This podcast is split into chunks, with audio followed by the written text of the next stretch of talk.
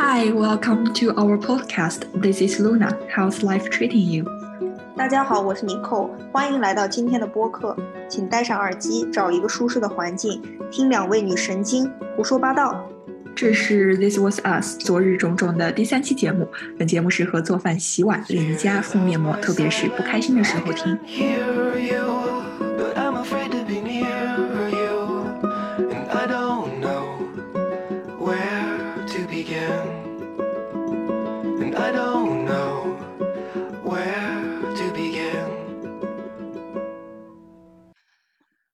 在家隔离算起来应该也有三个多月了。这次疫情范围之广，时间之长，很多行业都受到了影响。首当其冲的应该就是旅游业了吧？对呀、因为大家在家嗯隔离，嗯，在这种新常态下，有可能以后会越来越习惯于旅行。嗯，在家可能就慢慢会习惯，都不要走出远门了。我自己应该会蛮喜欢这种状态的，我变得越来越宅。嗯，但是自己的，但是呢，其实我还同时在家做，呃，也不是在家吧，我们一直做的有一个创新创业项目，就是其实要在开发能在家旅行的一个应用。就是希望它，我就在这里嗯不多说了，但是希望它能尽快面世，嗯、能能让大家来一起体验在线和在外的旅游模式相互切切换。嗯，感觉这个也是一个很好的体验，特别是省去了 旅行费用还有风险，然后还能体验到这么好的大千世界。那我们今天来聊一聊旅行体验和故事，让大家跟随我们的视角一起走遍天涯海角。They say, Oh my God, I see the way you shine. Take your hand, my dear, and place them both in mine.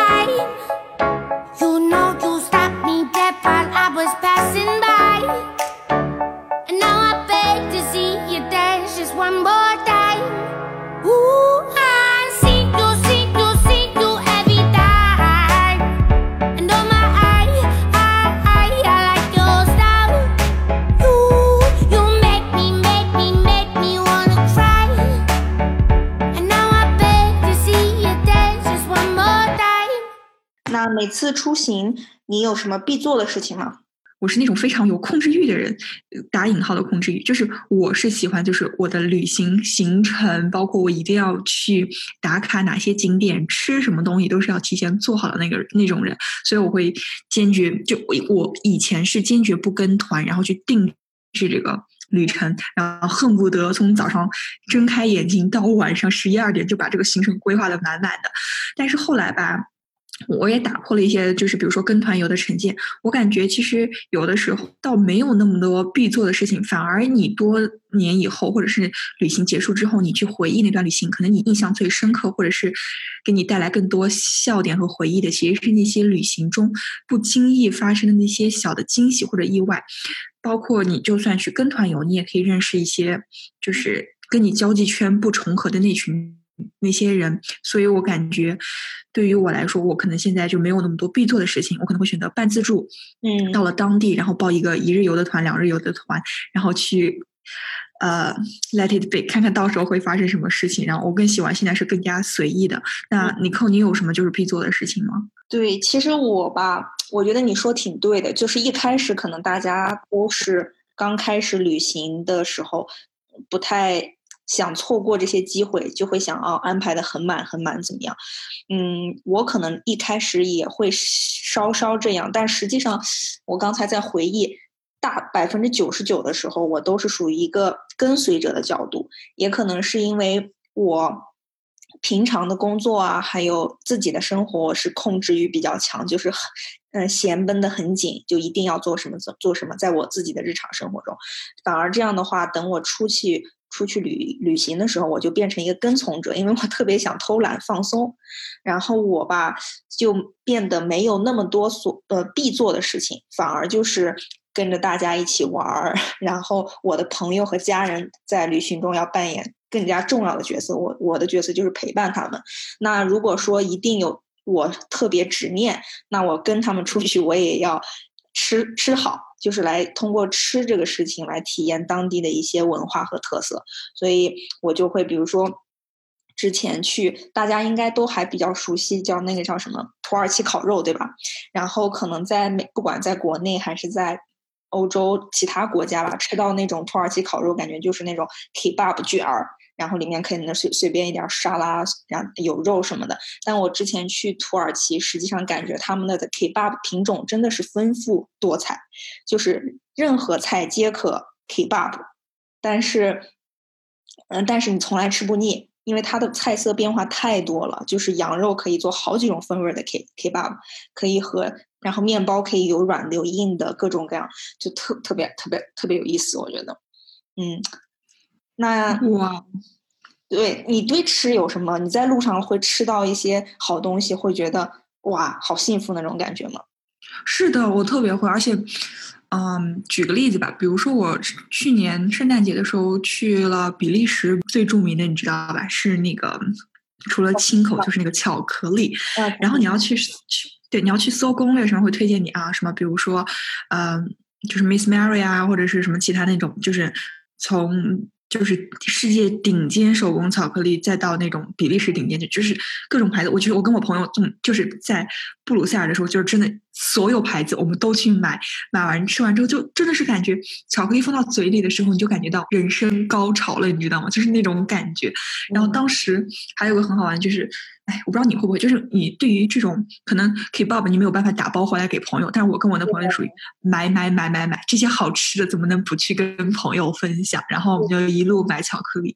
对对对，这个其实蛮有意思。我你这么一说，其实我我突然想到，就是不是我。旅行中想，呃，我我肯定有过，就是带一些巧克力，比如说瑞士也巧克力非常有有名，然后而且巧克力比较好带，对吧？就是你去旅行，如果正好那个国家是巧克力什么比较著名，很很好带。我记得有一次是，其实有意思的是，我一些朋友来瑞典找我玩，然后他们就觉得瑞典到底有什么？好像瑞典的饮食文文化，其实在大家的刻板印象里应该没那么丰富，但实际上它当然有它自己好吃的东西，呃，不是瑞典肉丸，我想说的是那个肉桂面包。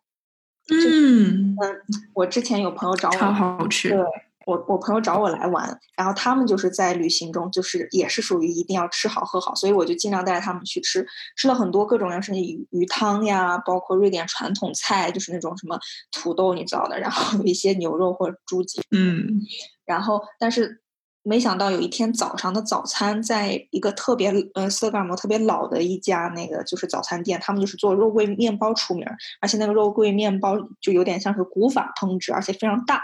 然后我当时那个女生其实是比利时人，她她就是在比利时这出生长大，她呢就一定要在走之前，大概是四五天之后要离开这儿了，她一定要在走之前再去一次，打包带两个，就像一个。大大馍馍、大馒头一样，一定要打包，然后要带上飞机，要回去给他，嗯，朋友和家人要 share。但是，就我觉得蛮有意思的，就是他应该是觉得突然发发现了一个特别，就像你说的，发现了一个特别好吃的当地的东西，然后正好这东西也可以带，对吧？他就他就把这个肉桂面包给背回去了。Welcome to Sweden, Stockholm city. Alla kan ta livlön, bäst du är försiktig. Vi kickar runt i bilen i 290 Mil efter mil, du är svartsjuk ey. Jag gjorde nyss en till mannen, fuck you ey. Mitt liv är som en film, det går snabbt nu ey. Ey vad händer, du står still, kom ikapp nu 嗯，你这个故事让我想到我之前买巧克力和我的那个小姐妹，因为我们当时两个人姐妹游嘛。然后当时我们俩是买了，就是我跟你说过，就是有那些就是属于最贵最贵的巧克力，就十欧可能就一小块的那种。然后还有那种就是稍微是也不是说不好，但是稍微就比肯定那个那种十几欧的巧克力要便宜一点的，可能就七八欧一块的那种巧克力。然后当时我跟她有两个不一样的那个反应。我当时说：“天哪，我一定要把这个最贵的留给我喜欢的人吃，或者是留给我，我寄回国给我朋友、给我家人吃。”然后他说：“那你怎么会有这样的思想呢？这么好吃的巧克力，当然是要给自己吃啦！我要把这个七八欧的寄给我朋友，带回带回去给我家人吃。”然后当时我感觉到，哦，真的是可能就是后来我会发现，我可能等我再去在旅行过程中，我可能是嗯，就是更考虑到，哎，这是我自己出来玩。嗯，我为什么要就是亏待着自己呢？对，之前有一个旅伴，就是伯伯同学，就很早很早五六年前我们一起交流的时候认识。然后当时他说了一句很经典的话，就跟你说的一样，就是出来玩了。我虽然是穷学生，但是吃这个东西呢，我不能亏了自己，而且也亏不了，因为你买了，你花了那个钱，就应该吃的质量就是不错，然后你还吃到自己肚子里去了，完全没有浪费。然后他，我我我是的呀，脂肪长的是自己身上的。但还有一个小故事，就可能觉得我必做。既然都说到吃了，我还有一个，其实应该一般大家都是去下馆子嘛，但其或者是嗯打包一些小零食在路上吃什么的。啊，我有一次其实还有个体验，就是我们去自驾，那是大概一五年的时候。当时还在上学，然后朋友们考完试，大家去租了一辆车，就去南欧，有点像是自驾，然后去了就是克罗地亚那边，沿海非常漂亮，然后就海岸线很长，然后我们到那个杜布洛夫尼克，然后就租 Airbnb 就在里面住，住了以后突然不知道有人说了一个，嗯，我们这里有几个大厨，嗯，我们来做做菜吧，自己做做海鲜，我们就第二天早起去了当地的鱼市，买了很多海鲜，但没想到的是，就是。有人竟然就是挑了一只墨鱼，就是其实墨鱼，你想在家，不管你是大厨还是小厨，就算是大厨，你在家做墨鱼的机会很少，在哪就是就是从一个活墨鱼宰了洗了，对吧？然后当时洗墨鱼、宰墨鱼这件事情，就是轮到了我的头上。天呐，那个那个东西就是很难给大家描述，就是那个是墨，真的是很可怕，而且你会。而且你会把它抛开以后，你就很难洗干净那个墨。它不是随着水就完全没有，你还要去剥它的那个墨鱼，就是墨色洗洗那它中间有一个像那种薄薄的东西是贴在肉上的那一层膜，你要把它撕掉，就要又要洗又要撕。我当时真的是就要崩溃了那种感觉。然后我当时心里想，就是以后出去再吃到墨鱼饭还是墨鱼意大利面什么的。我一定不管多贵，我一定要掏那个钱，我一定要还还要还要给厨师给很多 tips。原因是真的是太难了，就是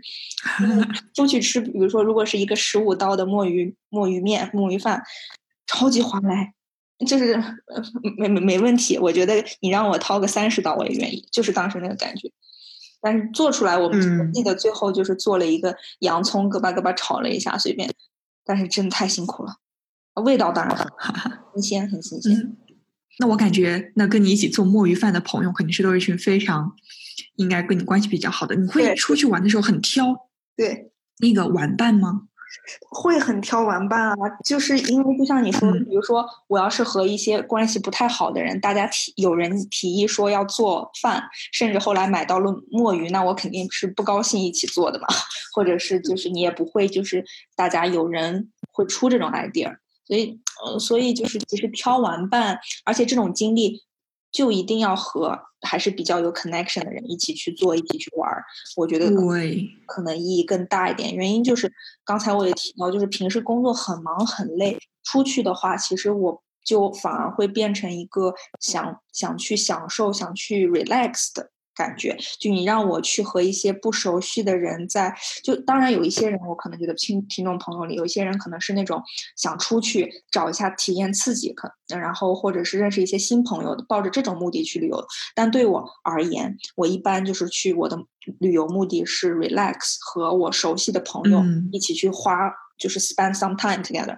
所以我很挑一起出去玩的人这种程度上，但这种而且这个成这些人一定是还是比较都是比较熟的，啊，你，这种玩伴就可以让我一直放松的人。Hollywood go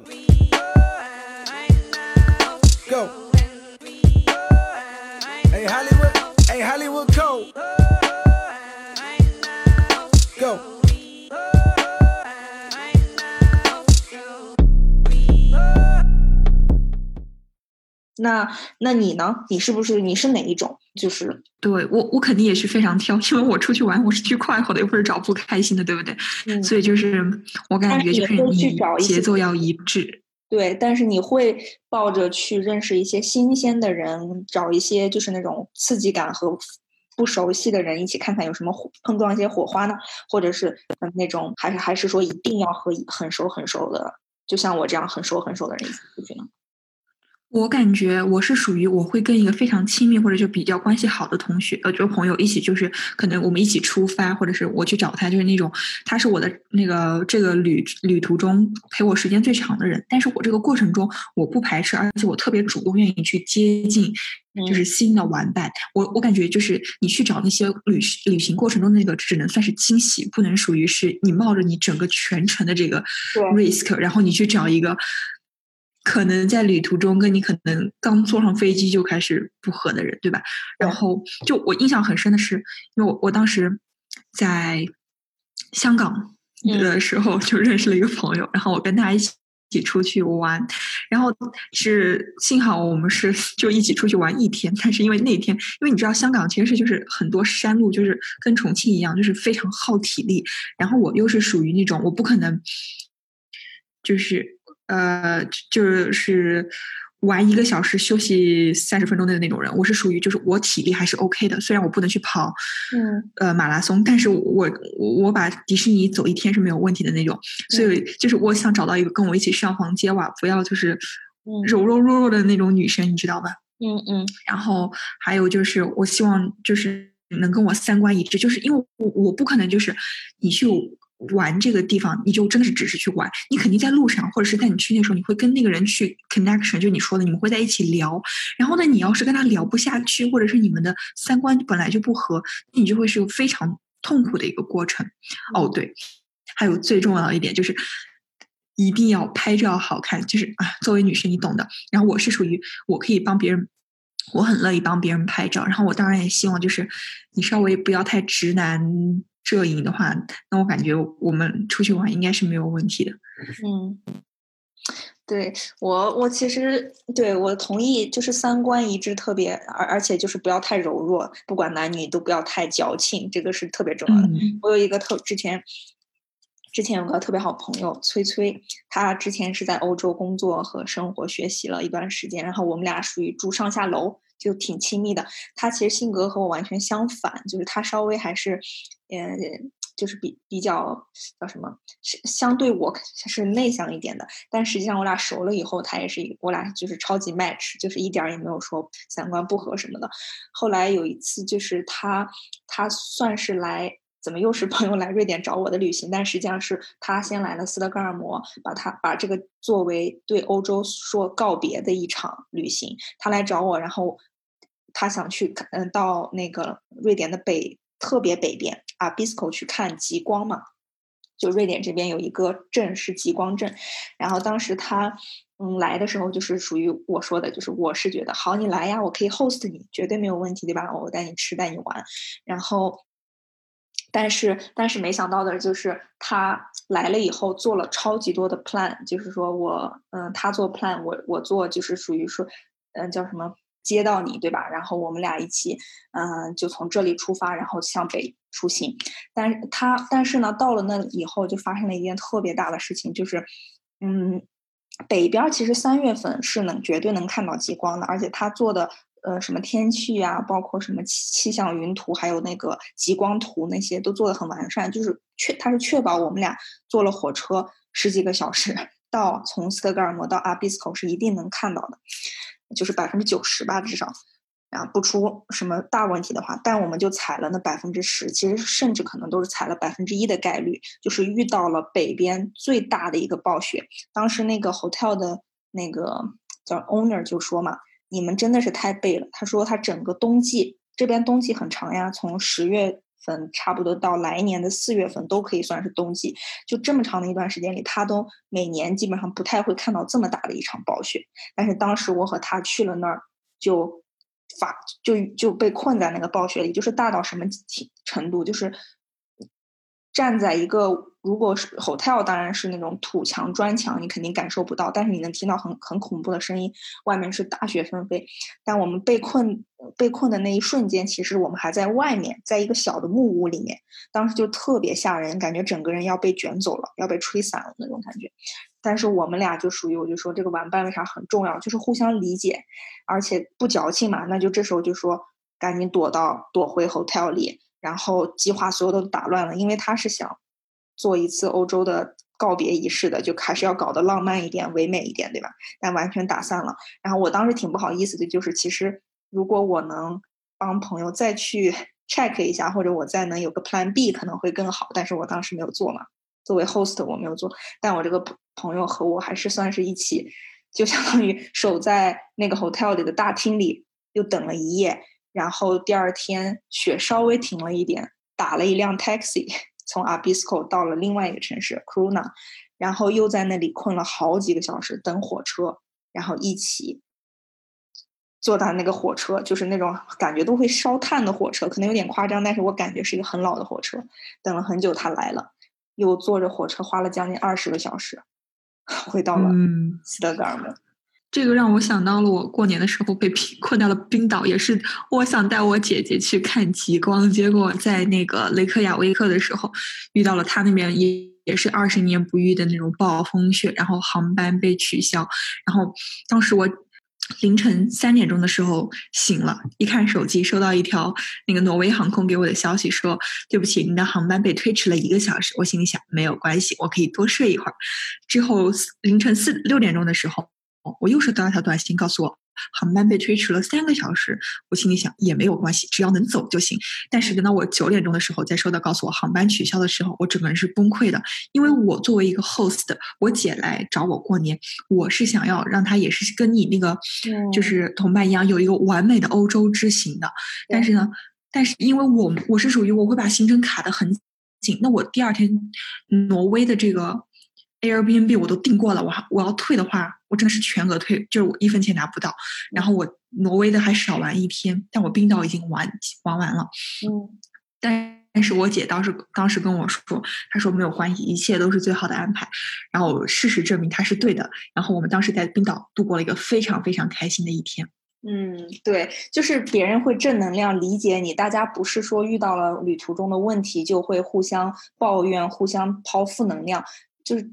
这种是特别好的，就互相鼓励彼此。遇到问题那就这样了，Let it be，我们俩就一起 enjoy 能有的东西，对吧？然后一起 就是相互扶持着，能回到正常的状态，这是最重要的。所以我特别爱崔崔，当时 他应他应该是已经很无奈了，因为他甚至最后我们回到了斯德哥尔摩，他还误了航班，就是回啊改签什么的，因为就已经迟了很，你想被困了嘛？我们被困了连好几夜的，相当于，哎，很惨。嗯，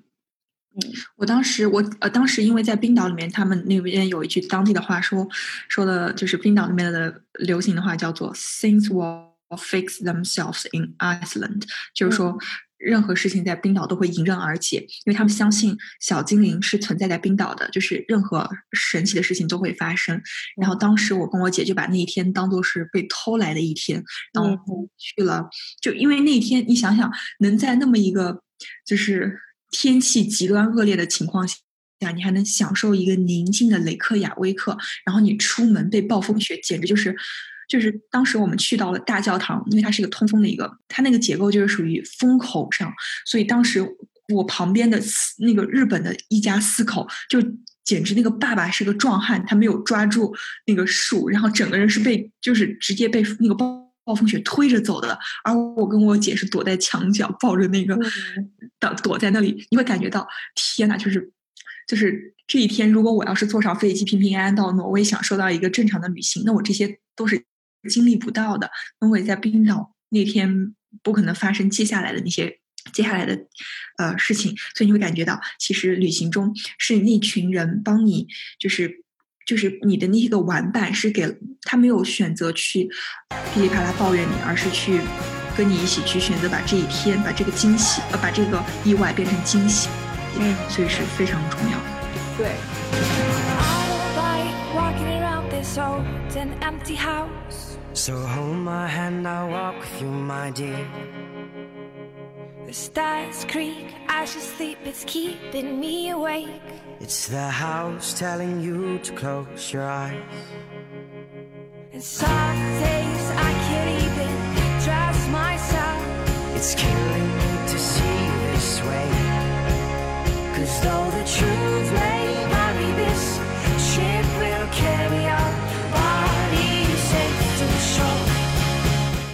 那你还有姐姐以外，你还有其他什么就是和别人一起出去的经经历呢？我感觉吧，呃，就是出去玩的时候，你要选择一个人，可能会给你那次旅行造成一个不一样的感觉。比如说，我上就是跟一个香港的小姐妹一起去了三四个国家，然后当时就是因为我超迷那个王家卫，然后所以我就跟他把跟他在一起的这次旅程就变成了一。个王家卫风格的 vlog，然后呢，就是因为跟他我们都喜欢艺术，喜欢逛博物馆，然后我发现我们可以把我们的爱好结合在旅行中，就是我们就会一起去逛艺术博物馆，然后一起去做一个 foodie，然后吃各种各样的好吃的，然后你会发现在这个过程中，你会跟他去交流，然后我们俩当时都因为遇到了感情问题，然后这个时候这个旅行就可能更像是一个疗伤或者是艺术治愈之旅，然后就会发现哇，totally worth it，就非常值，嗯。对，感觉嗯，就是朋友或者是玩旅伴，真的就是超级重要。怎么说呢？因为你们俩在一个旅途中，其实花的时间在一起的时间非常的多，对吧？然后如果如果是不合适的话，真的是特别那个烦恼。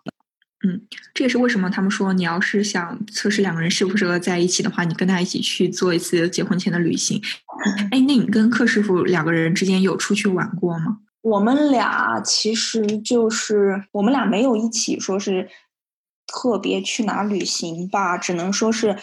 嗯，唯一一次就是比较长的两个人在旅途中是就是从瑞典一起回中国，然后回了中国以后，可能就是。好像是他陪我一起去参加了一下朋友的婚礼，先是大学朋友的婚礼，然后好像到我家乡去待了几天，然后那这种其实不太算是那种一般意意义上的 relaxing，有点像是省亲的呃旅行，对，省亲的旅途。然后嗯，我们俩就是当间儿吧，就是在那个省亲的过程中，就是抽了大概四五天的时间，去了一个他朋友开的一个民宿，在阳朔，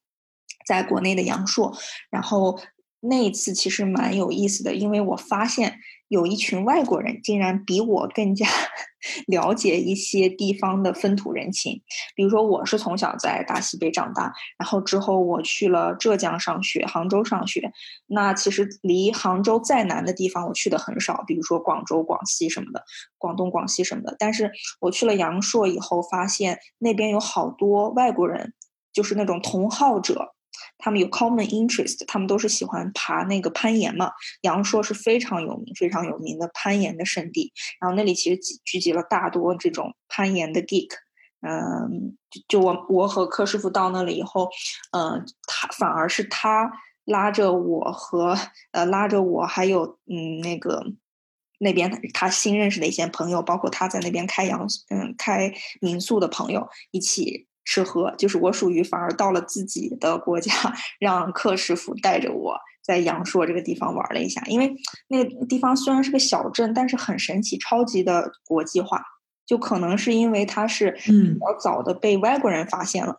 的一个一个地方，然后慢慢的发展成旅游的地方。但实际上它有一些，它又有当地本土的特别本土的一面，比如说什么桂林米粉啊、螺螺螺蛳粉啊，在那个阳朔都是。早上嗦粉超级爽，然后，嗯，你可以，他们不叫桂林米粉，你早上去吃，你不叫桂林米粉来一碗，然后是那当地人会说二两、三两，就是按照你吃的那个饭量来。嗯，你要如果是说到一家那个米粉店，你会说来桂林米粉一碗，那当你绝对会被会被坑，你绝对他给你给的就是一套什么黄金金牌螺蛳粉，那都是给游客的，你到那一定要说二两，就像本地人一样说二两。然后他就会给你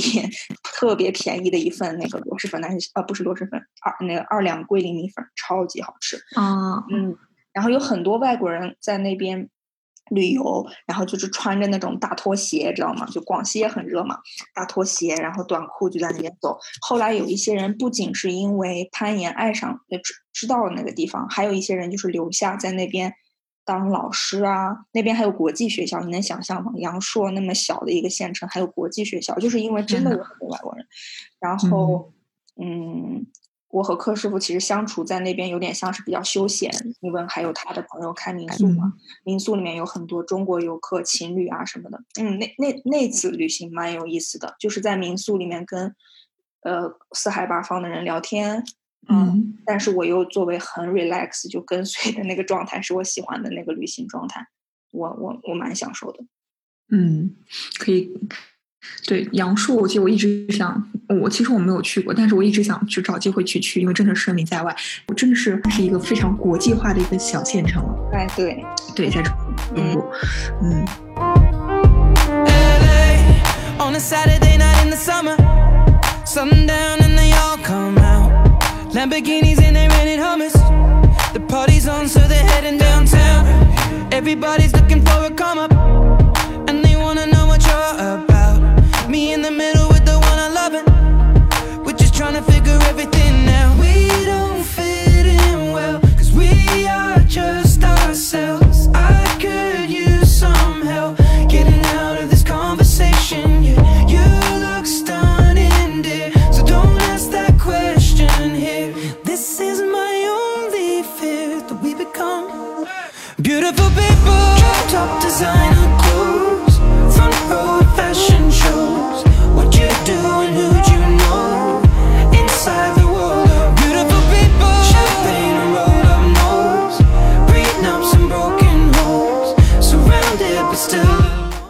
说到和伴侣之间的旅行，你有过和家人之间的旅行吗？就是那种，就是。爸妈长辈，有的，有的。我和爸妈其实，嗯，在我就是上大学那段时间，我们其实没有太去很远的地方，但是我们会自驾，就是选择自驾嘛。就我爸会开着车，就是在我们青，就是青海的夏天是特别特别舒服的。就现在你也知道，国内超级流行去青海度度夏天，对吧？超级嗯飞机票超级难买，所以我大学的时候那会儿蛮幸运的，我们家就在那儿嘛。我我肯定是选择国内各种地方那么热，那我可能是在杭州上了上学，然后一休假夏天肯定要回去。回去以后，我们也就觉得哪里都热，对吧？就不要去其他地方。我爸就会开着车带着我和我妈，或者是我表姐啊、我大姨什么的，啊，我们就会去那种看看油菜花，然后嗯或者是到一个山清水秀，就是那种林场。我们那是森林，有一些就是再往南部和四川接界，真的是很多景观非常像那个九寨沟，甚至就在青海。超美的九寨沟，哇，就是青青海，它很奇特，就是它既有那种大漠风光，又有海拔六千米的大山，然后上面还有雪，也有那种就是像，嗯、像那种九寨沟又有又有森林又有水的那种地方，就是超级好。和爸妈在一块儿，就是，嗯、属于就是我们家三口还是比较和谐的。就我爸是嗯喜欢 plan 嘛，喜欢 everything in his hands control，然后他就他就做他他就做好计划，反正他也是掌舵人，对吧？他开车嘛，然后我和我妈就负责准备吃点啥，带好防晒霜。青海的太阳超级大，就算你去森林里也会有有你你也会觉得反正哪哪都需要涂防晒。嗯，然后我们还配合蛮好的。嗯他们俩其实前年也来过欧洲，但是那一次我就发现他肯定毕竟来到我东道主的地方，我就带着他俩玩儿。然后我突然是实际上第一次感觉到爸妈老了，就是那一次。嗯就是我突然变成了那个，首先当然语言问题，其实我妈英文还可以，但是比如说像我爸就属于，哎，比较老传统吧，他也不太喜欢跟人交流，就是或者是想说哦，再抓抓英语，走到哪里再搞一搞，没有的。就我妈可能还抱着那种好奇的态度，会觉得嗯，这我尽量记一记，回忆一些词儿什么的，或者是。我可以观察一下周围的环境，我爸就不不太会了。那这样的话，我其实定了好多好多的计划。嗯，那是我我像我跟你说刚才说的，我从来不定计划，但是在我爸妈那儿我必须要 定了，那我就要定的特别好，就像做了一个巨大的 project。但是我心里一点都不累，我就觉得他们俩老了嘛，你就该我来 taking care of them。但是真的我有嗯点 stressful，、我就是有很大的 stressful。stressful 的原因是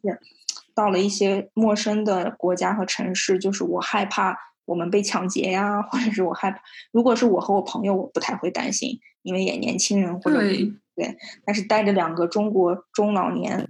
我，目标有点大，所以我当时最害怕的时候就是去，比如说在巴黎被抢什么的。不知道你有没有这种体验，就是和带着两个中老年家人，还是会有一点担心的。就很压力。特别对，就是你会发现跟你自己和朋友，就是你和同龄人之间出去玩，你考虑的完全是不一样的。就就比如先我我说我妈吧，就我我跟我妈出去，我们我非常机智的，因为我特别了解我妈，我妈是一个非常挑剔的一个 那那种女人，然后我我非常机智的报了一个旅，就是我们是跟团团出去玩，然后出国玩的，然后这这个时候就会体现到跟团玩的重要性，因为你会发现，就像你你带你爸妈在欧洲的话，你可能会感觉你会担心这担心那，怎么怎么怎么样，然后但是我的话就会属于旅行团就会帮我省了就是一些交通啊或者其他的这些烦恼，但是呢，我当时就是我发现跟长辈出去玩，就是你的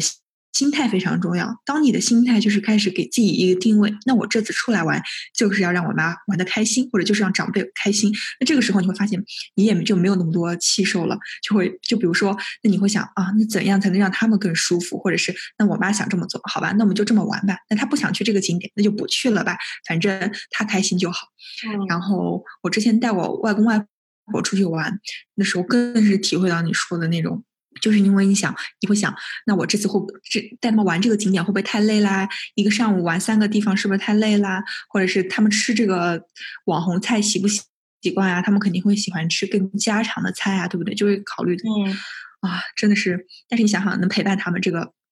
这个才是最重要的，对吧？所以在一起度过的家人时光，这才是这个旅行的意义。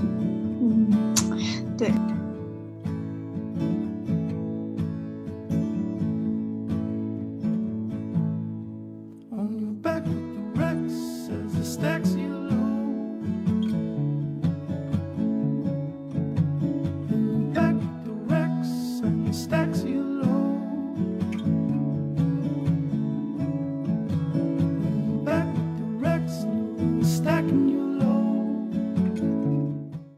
那这么多次旅行经验，你觉得最重要的事情是啥？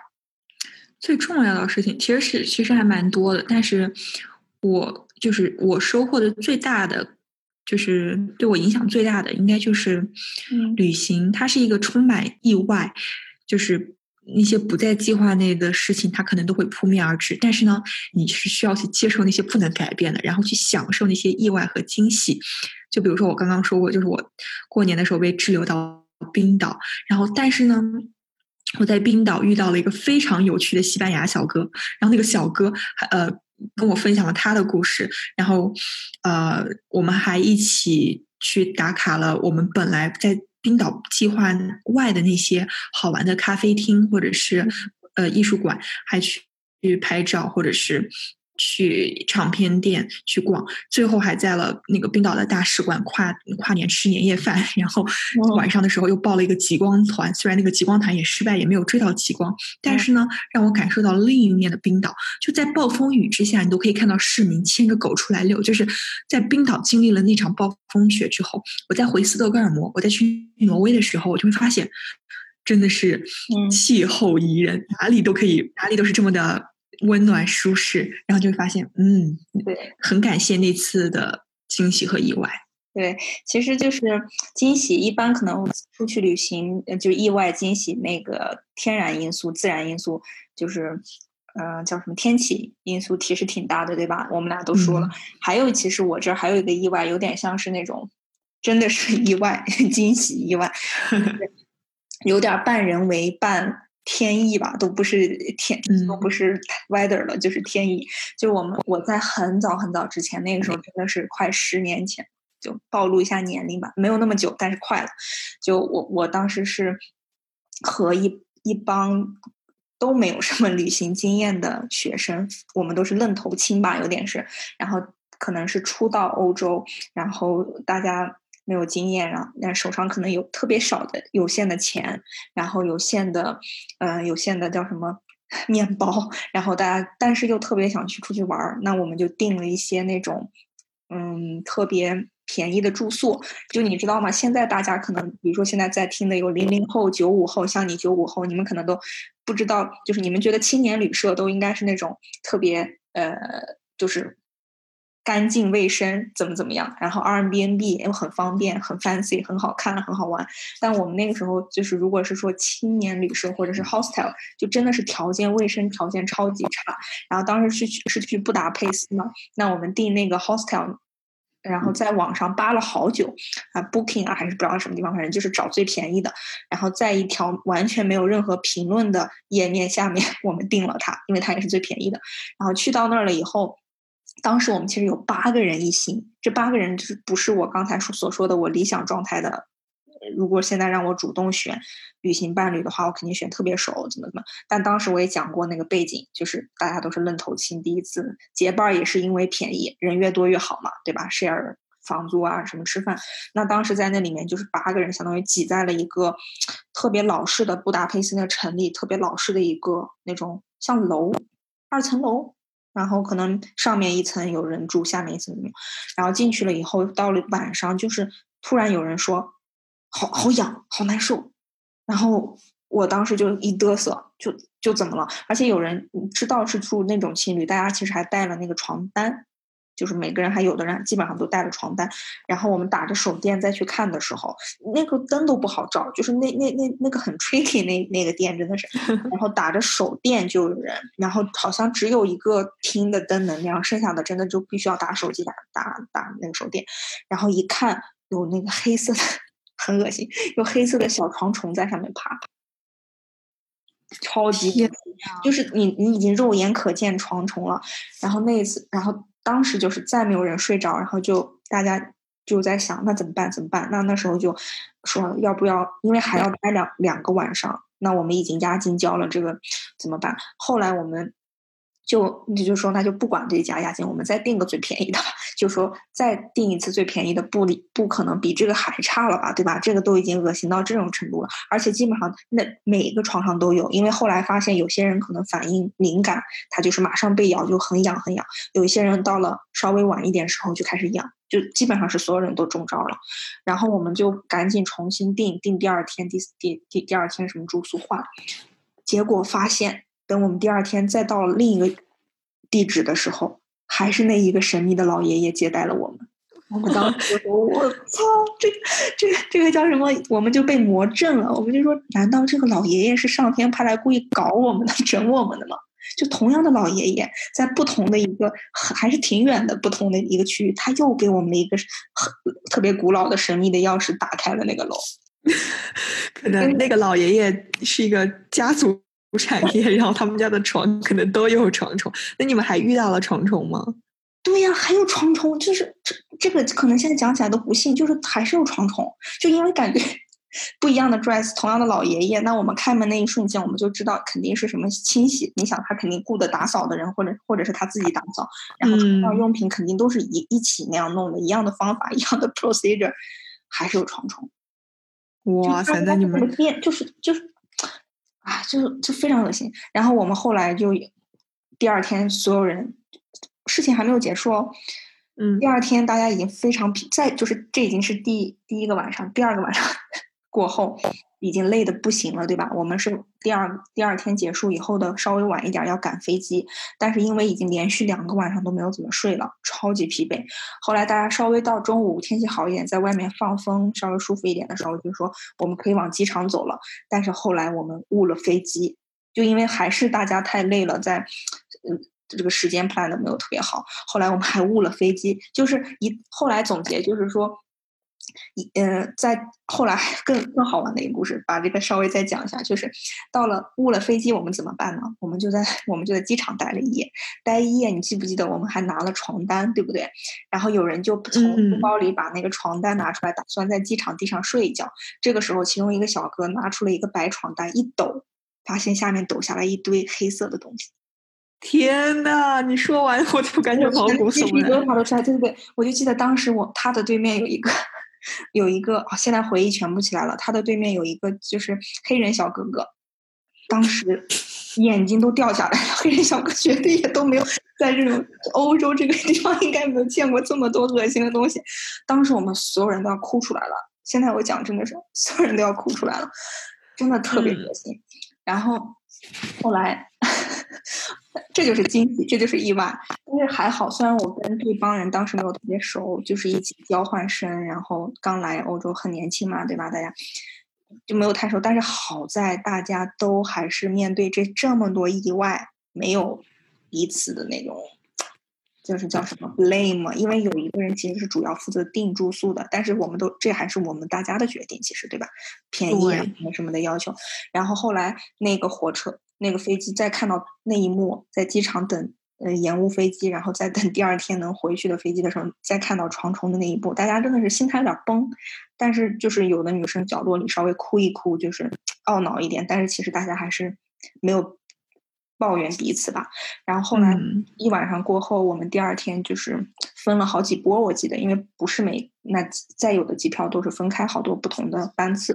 那大家就后来就就回到了我们当时我需要回去的那个地方，就是 destination，就 finally 后来，但是后来其实和那一帮人的交集就不多了吧，可能还有一个女生偶尔会联系联系，但是对，这也是我这很快十年来第一次跟别人回忆起那当年的故事。通过那一次，我总结出来，我暗暗下决心，我一定以后要好好工作，好好挣钱，不能再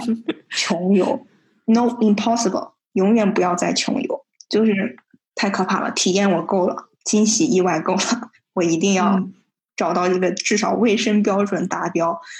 然后 relaxing。所以可能那一次也可能是我能有限回忆起来这么快十年的 感觉旅途啊，感觉中，我唯一一次可能就是嗯如此的狼狈，然后嗯，嗓不好参与度有点高，但是也没完全 relax 到的。嗯，嗯，对，可能跟经济因素有关。还是经济因素限制了一切体验。是的对，可能我因为我去过布达佩斯，我知道布达佩斯其实它没有像我们这个北欧或者是西欧这边就是那么发达，它其实本来也是一个就是物价很便宜，然后可能卫生标准不是很好的一个。但是呢，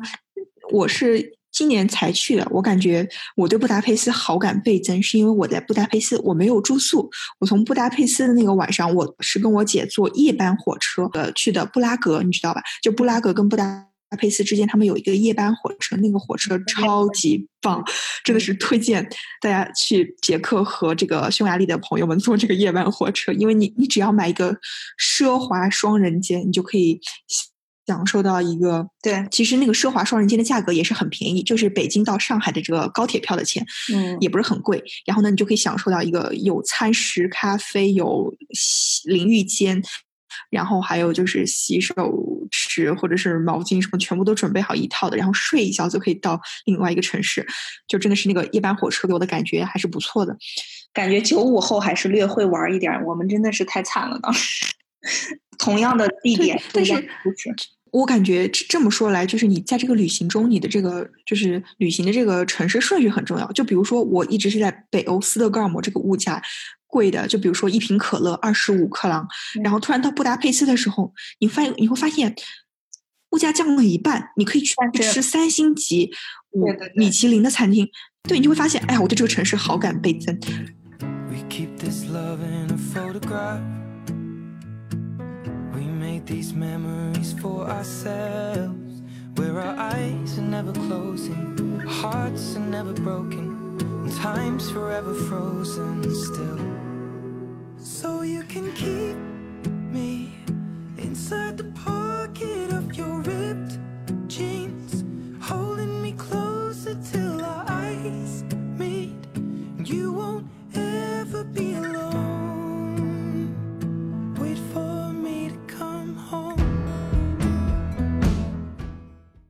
我来说一件事情来安慰你一下哦。其实我在我本科期间，本科期间的时候经历了一件也是很可怕的一个旅行的事情。嗯这个呢，也是因为我的其实经济因素倒也不不多，但是主要是我也是一个愣头青，你知道吗？那个时候我就是提我出去玩一定要独一无二，一定要有丰富的经历。所以当时我是在台湾的垦丁，嗯台湾除了台北，其实其他城市。高雄还好一点，就是没有那么的。就举个很简单的例子吧，就比如说花莲，我在花莲的那个民宿老板说，他说这个电话你留着哟，如果你要出去打 taxi 的时候，你就 call 这个电话，然后这个电话是通向我们这个 taxi 的这个总部，然后他就会帮你在地图上调取离你最近的那个那个司机，然后让他去接你。然后我心里想是，你们没有 Uber 吗？或者就 是你们没有滴滴打车吗？就就他就是就这种，在这个背景下，一七年的时候，我在台湾的垦丁，当时我们已经有 Airbnb 了，我和我的嫂子还有我嫂子的闺蜜，我们三个人。嗯当时我是全程 plan 的那个人，所以这个责任基本上是在我。当时呢，我在垦丁的时候住的是一个一个古宅，那个古宅呢，它是个名人的古宅。我当时一想，名人古宅，然后还有这个他当年的字画，还有乐器，这是一个有年头、有故事的地方。然后我看，我就是我看这个价格还非常合适，就是属于价格还算比较那个档位比较低的。我心里想的是，地段又这么好。市中心还是个古宅，名人有年头有故事。那我当时看这个布置也很简朴，我无所谓的。然后我看评论也有一千多条评，呃一百七十多条评论。这个时候我就放心的直接 book 了。但是事实上，我到的那个晚上，我到的那个晚上进去一看，就是里面一个人都没有。这个时候完全那个走廊是黑的。这个时候我就感觉这个从外面看这个建筑就已经很奇怪了，因为它是一个相当于一个小别墅似的那种，但是又比别墅要大很多。这个时候呢，我就开始打电话给我的那个 a m b n b 的联系的那个人，然后发现他说。你直接进来就好了啦，或者什么什么，就是，但是那个很长的一个过道，还有那个狗在汪汪叫，这个时候我就会感觉这个地方有点奇怪。然后这个时候我又赶快打开我的 Airbnb，点进了评论里面去看。这个时候证明了我当时是多愚蠢，我只是看了卖家秀，没有去看买家秀。然后买家秀里面说地方好是好，价格也很便宜，就是吧。到了后发现这里原来是一个医院，然后我一想，医院这个词怎么那么奇怪？再往下看。地方很不错，老板人很很好，就是这个床上有虫子。之后我再往下看，结果发现说这个地方好是好，就是有点恐怖。这个时候我才把整个事情联系在一起。后来我去 Google 了一下，发现这个地方它当年是战争时期的一个那个名人把他的这个家捐给了这个政府，然后把它变成了一个战地医院，知道吧？就是嗯，所以这个里面的布置。我进去之后，发现我的那个房间，它就是一个病床，三个病床摆在那里，然后嗯就那个床单又是白床单，就是你非常的有住院的那种感觉，你知道吗？然后所以当时我哥电话直接跟我说，请你们三个不要住在这儿了，直接去重新订一个房间，因为因为我们虽然不缺钱。那个时候经济是可以的，但是我们又感觉已经十一二点了，你再去订是根本是订不到房间了。然后，所以当时我们就睡在了那里。哦，看评论很重要，买家秀不要忘记。对对对，哎，反正应该是旅行中这种，确实咱们那个意意外挺多的。这有就是怎么说吧，就不管是经济的限制，刚才我是属于经济限制，你这属于即即使经济没限制，但也踩了坑。还有就是各种旅行中天气问题，暴风雪、暴风雨这种真的很奇葩。可能最重要，我们学到的就是如何去面对这些惊喜和意外，还还不悲，不是不卑不亢吧？不不，嗯，不悲伤。不抱怨，不抱怨，不妥协的继续走完，然后并且还是有一些收获，对吧？而且让自己确实多了不同的体验吧。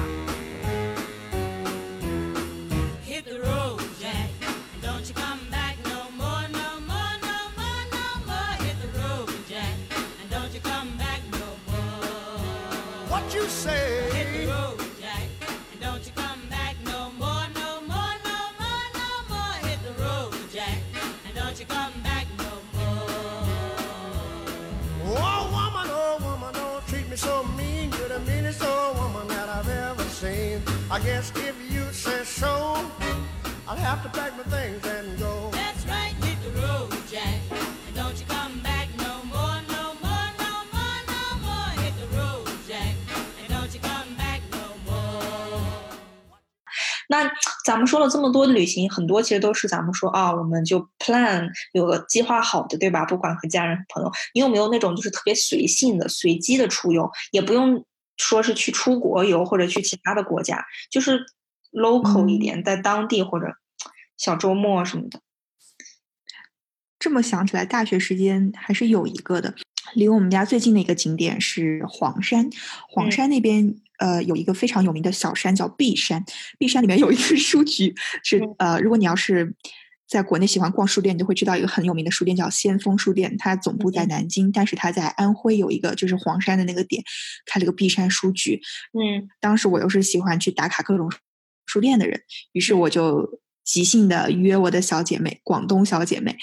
然嗯。后在这个一个五一假还是什么假，反正清明假什么吧，啊，在清明的时候，我们就嗯。一起去了黄山，哪里都没有去，没有去大景点哦，我们就直接去了那个璧山，那个嗯。小山村里面找了一个，去了一线当地小县城，然后住了进去。然嗯后呢，这个旅行好就好在我们是说走就走，但是我们俩都忽视了一个很重要的问题，就是时间问题。比如说，我们俩当时想走就走是在晚上，于嗯是当我们到了这个景点的时候，太阳西沉。嗯，我们欣赏了风景，然后和当地的居民友好的聊天之后，我们再想回到我们的宾馆的时候，发现我们要从山上下山，再回到宾馆，这个路上是没有人了。嗯于是我们俩就黑灯瞎火在森林里面开始，他唱着歌为我们壮胆。于是我们开始下山，然后幸好没有发生任何意外，并且在下山的路途中遇到了一个骑电动三轮车的阿姨，她非常友好的接受了我们的价格，然后驮了我们回了那个我们住的那个那个青旅。嗯，那就是惊喜。咱们全且说又是惊喜，又多了一重体验。其实我我吧挺喜欢，就是嗯也不说说走就走，也没那么酷，就是有点儿说是，嗯、周末有一有时候有一点即兴的那种。其实我。呃，之前记得上学的时候，就是还挺长时间和小姐妹们约着一起去做温泉、泡泡温泉。就尤其当时在瑞士的时候，还是呃一起工实习工作的那几个小姐妹，我们都还蛮小资的。现在好像我对这种物质和享受来的，必须是要一定是需要我才会去。那个时候就可能是有一点暴发户的心理，就是因为在瑞士突然实习啊、赚钱那么简单那么轻松，就有点暴发户心理，就赶紧把这个钱变成物质享受，一起去做温泉，一起去到米兰时装周买买买。但是现在我就觉得没有这么多，就是以物质享受为即兴，就是那种这这样洒脱的这这种、这嗯种旅行了。但是其实我有时候会稍微怀念一点，有可能那时候感觉，现在感觉那个时候也也很纯粹，对吧？就是把钱对啊换成物质，马上砸到自己身上，然后享受享乐主义那种感觉。但是现在我可能不太会做，有各种各样的可能，一是觉得物质也体验过了，曾经或者是怎么样，在某为之前的某某某些时间段。嗯，当然我没有说体验到咱们这种极富，咱们 这个叫什么，这种首富、极富这这些人，或者是大富贵这种人没有。但是就是说这种足够的物质，咱们应该现在还我我感觉就是有。然后呢，我更多的是想说精神上或者就是 relax 的那种，所以可能现在更多的旅行就是真的工作很累了。嗯，嗯然后我也不会在乎太多的体验和享受，就是休息。可能我会去，嗯、朋友或者像 Chris 他们家的那个度假屋，也就是一些小的 cottage，对吧？咱们住一住，睡睡觉，在那边 relax 一下，补一补觉，然后早上起来能种一种花，播一拨草，就是有点像那种田间地头的那种旅行，或者是从城市到乡村的出逃。是我现在特别喜欢的东西。嗯这个非常像陶渊明的诗园田呃田归园田居，你这个让我想到了我当时在挪威住 Airbnb 遇到的一个小姐姐，她嗯是她是马来西亚人，然后她是跟你一样，就是属于年轻的时候，可能是因为学习或者是工作原因，就是是属于旅居全球的那种。但是呢，在她三十多岁的时候，她选择在挪威的。奥斯陆开始定居，她丈夫是挪威本地人，嗯呃，在剧院工作，可能是跳芭蕾舞的还是什么吧。嗯反正他们俩就过着那个开着 Airbnb 在家画绘画，然后就是那种开始就是过着极极简主义的一个生活，就是对让我感觉到他是因为一座城市，或者是因为这座城市有他爱的人，或者他喜欢这座城市之后，发现他可能就是想 settle down，或者是想怎么怎么样。对对那说到这里，你有没有因为一一座旅行或者一个旅居，就是爱上一座城市或者国家呀？有的，就是你刚才其实说到，就是因为一个爱的人，或者是，嗯，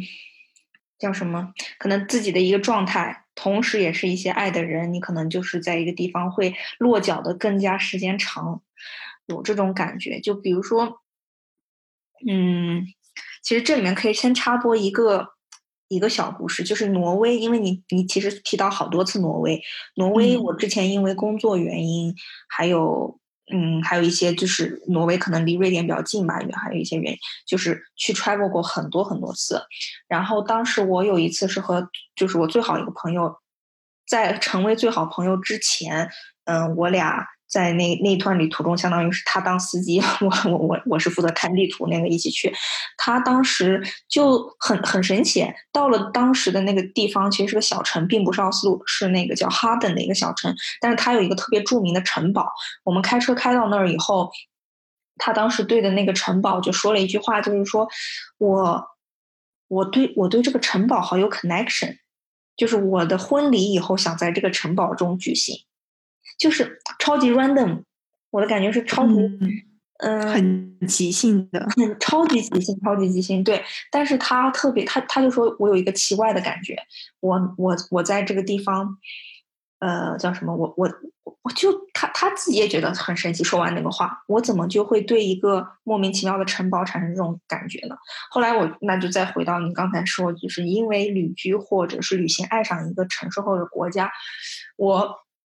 比如说在苏苏黎世，在斯德哥尔摩，其实我我我在这两个国家属于就是不是旅行的，就是旅居吧，也也有学习工作啊这种。嗯然后我在斯德哥呃，我我在瑞典呢，其实很神奇，瑞典这么小一个地方，我还在瑞典旅居过三个城市，就是都是 咱们把旅居的定义定为在那个地方住了至少六个月以上，好吧？那我嗯，那我在乌普萨拉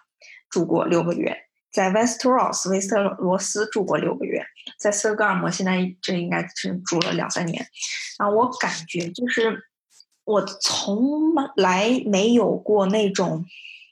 就是我好像要和这个地方发生，就像比如说我刚才那个朋友，嗯、就是咱们叫大人哥吧，那个朋友，他突然看到一个地方，他就觉得我有一个 connection，我以后人生最重要的一个事情，比如说结婚，我要在那弄。但是我都在三个地方旅居的这三个地方，我现在回忆，我有没有一个 connection 那么深的东西，或者是一个地方、一个地点？没有哎，真的没有。但是，但是我好像又跟这个地方的感情又很深。我想了想，应该是人吧。如果有一天我在这边的最好的朋友不见了，就不是不见了，最好的朋友也不想也不住在这里了，或者是就是又像我之前上过学的，住过那么长时间的苏黎世。其实我苏黎世几乎所有的朋友，除了可能水汪汪同学可能还之后会回到苏黎世以外，其他朋友应该就已经回到各自的国家，或者是当然还有几个小姐妹了，但是她但是最 bonded 的那一些人就已经离散了，离开了。那我对我来说，那个地方就没有东西和我再能连接到一起了。然后包括我现在说的，我住的斯德哥尔摩和我以前旅居过的乌普萨拉和维斯特罗罗斯，就是因为那些人不在了，或者是斯德哥尔摩以后有一些最好的朋友也不在了，最重要的人也不在了。唉，那那我觉得就，就我的那个意义和我所谓的曾经爱上过一个城市或者一个国家的那个就就不复存在了，因为在我眼里旅。旅居或者是旅行过那么多地方，我有个感觉都是，it's all the same，就是我我我指的不是那种无聊的都一样，就是啊这也一样，嗯，这个国家东欧和北欧没区别，然后亚洲、东亚、东南亚和这没区别，真的没有。我的这个意思是一样的，意思是还是人最重要，就是是跟谁在一起体验和跟谁在一起旅居和生活最重要。对，因为我感觉一座城，你对这个城市的感情，或者是这个城市对你意义，可能还是这个在这座城市里和你一起生活、一起一起经历的那个人去，去你们俩经的经历去赋予。对，这个才是那个 attachment。对，包括你说家乡，我觉得去了那么多地方，我可能因为家乡，只要父母他们在那个地方，对我的意义肯定是最深的。就我好像没法像爱其他地方。可能斯德哥尔摩是我我比如说在这已经安了我自己的小家，可能稍微有一点说我是不是爱上这个地方了？可能，但是我想了想，还是没那么深。我可能还是爱家乡和父母在的地方更多。当然，可能说说说不好听一点，我现在可能会有人觉得，哦，那你不在他们身边，不陪伴。其实这也是我现在在想的，就是可能又到了一个阶段，我会在想，旅居在外面。游走了这么长时间，我爱上的地方和我真正最重要的地方是谁在的地方？所以我可能会尽我最大的努力，把我自己移到爱我的人和我爱的人的中间，就是找一个点，能让我和一个最优解，一个最优解，optimize solution。对，未来五年要努力的。嗯嗯，对，这个也是我我我想努力的方向。总是梦见云层之上飞过子午线，分不清是黑夜还是白天，带着装不下的期待，匆匆的赶来。我再想一遍，想一遍。我们寻找着在这条路的中间，我们迷失着在这条路的两端。每当黄昏，阳光把所有都渲染，你看那前方多耀眼。我们奔跑着在这条路的中间，我们哭泣着在这条路的两端。每当黄昏，阳光把所有都渲染，我看到夜的黑暗。晚风吹过金色沙，海边的那种味道现在还不习惯。拉斯维加斯往返路上，我看见这里无人烟，无人烟。哎，那其实我知道克师傅在就是遇见你之前，其实他在广州中国是待过一段时间的。他对中国有没有什么就是 connection，或者是感觉到这个国家不错，或者怎么样？对，有他，其实我们俩谈过这个事情，他跟我的想法很像，就是人最重要。比如说他，他觉得他深爱上广州了，那是他的第二个故乡。就是即使，嗯，即使以后后来他已经回到他自己真正故乡的时候，他还会特别想念。但是他说他现在慢慢越来越淡了。不是因为他离开那个地方久了，或者是远了，是他发现等他再去想的时候，那那那曾经在那儿的人和事都消散了，因为很多人也不在那里了，你知道吗？就那些那些事情是，就是等到他现现现在还在回到那个地方，他就觉得，虽然他把他视作第二故乡，但也是因为人也也渐渐消，也渐渐不在那里了。但是，但是呢，他又因为有那些经历在吧，对他的一个很深的影响就是，他是一个外表是，就是白白人，但是他内心是一个，就是一个外，就是像一个鸡蛋，外表是白的，但是内心是黄的，就是他心里他觉得已经变成了一个中国人，但实际上他也跟我说过，让他再搬回广州，比如说感受可能就不太那么强烈了，原因是他曾经爱过。和最重要的那帮人也不在广州的地方，但是有可能那片土地对他的影响，但是又一直都在，所以他就是一个鸡蛋型人人。然后，然后他会觉他觉得我以后离开了斯德哥尔摩，或者是离开了欧洲，我我就是一个香蕉，我就是外表是黄的，里面是白的。但是 也有可能吧，我现在没有感觉到那么多，但可能。这个国家、这个土地对我的影响肯定是非常大的，但是也像我说的，我和他也有一个同样的感觉。我们俩只要离开这个地方，或者是对他来说离开了广州那么长时间之后，我们也会觉得曾经的那些人和事也慢慢消散了，那个地方对我们的羁绊或者留恋就没有那么多了。嗯嗯，对我特别喜欢柯师傅说自己是鸡蛋的这个比喻，让我想到了 A、B、C 形容自己是香蕉。对，所以他才说我可能，但是我觉得我永远不太会香蕉。但他的那个，他和那个国家的，呃，不是叫那个国家，他和咱中国的关系那个感感受真的是特别深。对所以因为嗯我我我我我我之前听你说过，柯师傅在广州的时候有过一个乐队，是个摇滚青年。对对对，他曾经有过一个乐队，工作之余遇到了在中山大学的一个读博是生物学什么的博士，一个中国男生，超级酷，头发割一半儿的吧，读博士，然后也是弹吉他，然后柯师傅弹吉他，他们俩开始又有什么有冰岛的，又有一个，哎，其实有个很很 sad 的故事，就是他们有一个贝斯手最近去世了，可能在这提一下，啊，哎，就是挺惨的。这也是可能他的一段故事又画上更加大的一个句号的原因，就是以以前的事情真的是物嗯是人非了。即使他们以后再聚到一个同样的那个地方，嗯，其实我们今天说不定可以给听众朋友把他最后给为在广州为背景写的那个歌，可能能放在我讲这一段的最后吧，可以嗯，我们可以把 MV 的链接放在这个我们今天的视频的介绍里面，因为它这 MV 的取景就是在广州，中国广州。是的，你想一群外国人对一个城市的理解那么深，真的是超级难得啊。你让我其实想想这么多年，让我拍一个这边儿的，我肯定有感受，但我肯定没有他们那么深。可能也是因为他是艺术，他要创造一些东西出来，他要把自己更加的剖析和那个地方连得更深吧。嗯，反正挺有意思的，对，超级有意思。就是旅行旅嗯居，真的对每个人的影响应该非常大。所以希望在听的各位，嗯，应希望在听的各位，有可能现在还是在疫情的隔离期间，或者是居家办公，或者是有可能已经开始复工了，但是还是要有花大大量的时间在家里待着。那我们讲这么多旅行的故事，希望也帮你们回忆起了曾经和家人和朋友一起出游的那段时光。嗯，对嗯对，希望大家在这个比较艰苦的时期，可以有更多美好的回忆，并且去不断的去创造这些美好的回忆。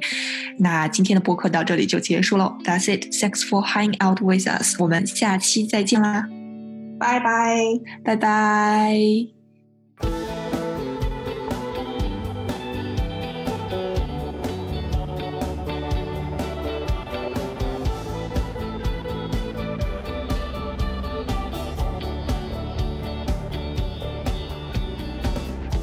keep on